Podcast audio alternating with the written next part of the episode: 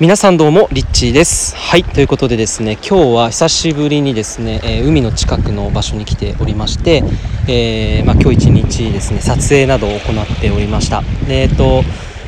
あの今日もその中でいろいろ話があったんですけどえっとぱりこの癒しの時間をどれだけ一日の中にルーティン化しているかってすごくですね大切だなっていうふうに思います、えー、これを聞いてるねあなたもその一日のスケジュールの中で結構こう忙しいっていう時ほどあの癒しの時間って持てていますかっていうところですよね。で僕自身癒しの時間朝起きた時にその起きた瞬間から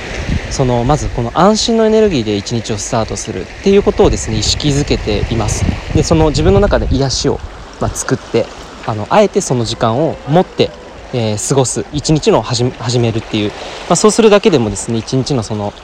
その後の一日が全然変わってくるんですけど、まあ、そういった癒しの時間を作る。例えばお風呂にゆっくり、えー、1時間ぐらい使ったりとか、えー、あるいはまあもう今日も海に来ているんですけどわざわざ、えー、忙しくても、え癒し癒しのね、えある場所に行ったりとかして自然を感じたりとか、えちょっとね都会に長くいた方は自然の中に身を、え置いてまたこうリフレッシュするなんて感じで、えー、癒しの時間を作る、まあ、そんな風にしていろんな方法があると思うんですけど、えー、ぜひですね、まあ、これを聞いて癒しの時間もし、えー、持ててないなと思った方はぜひですね癒しの時間をルーティン化する一日の中で時間を作って、え、意識的にその時間を過ごすということを取り入れてみてはいかがでしょうかということでリッチーでした。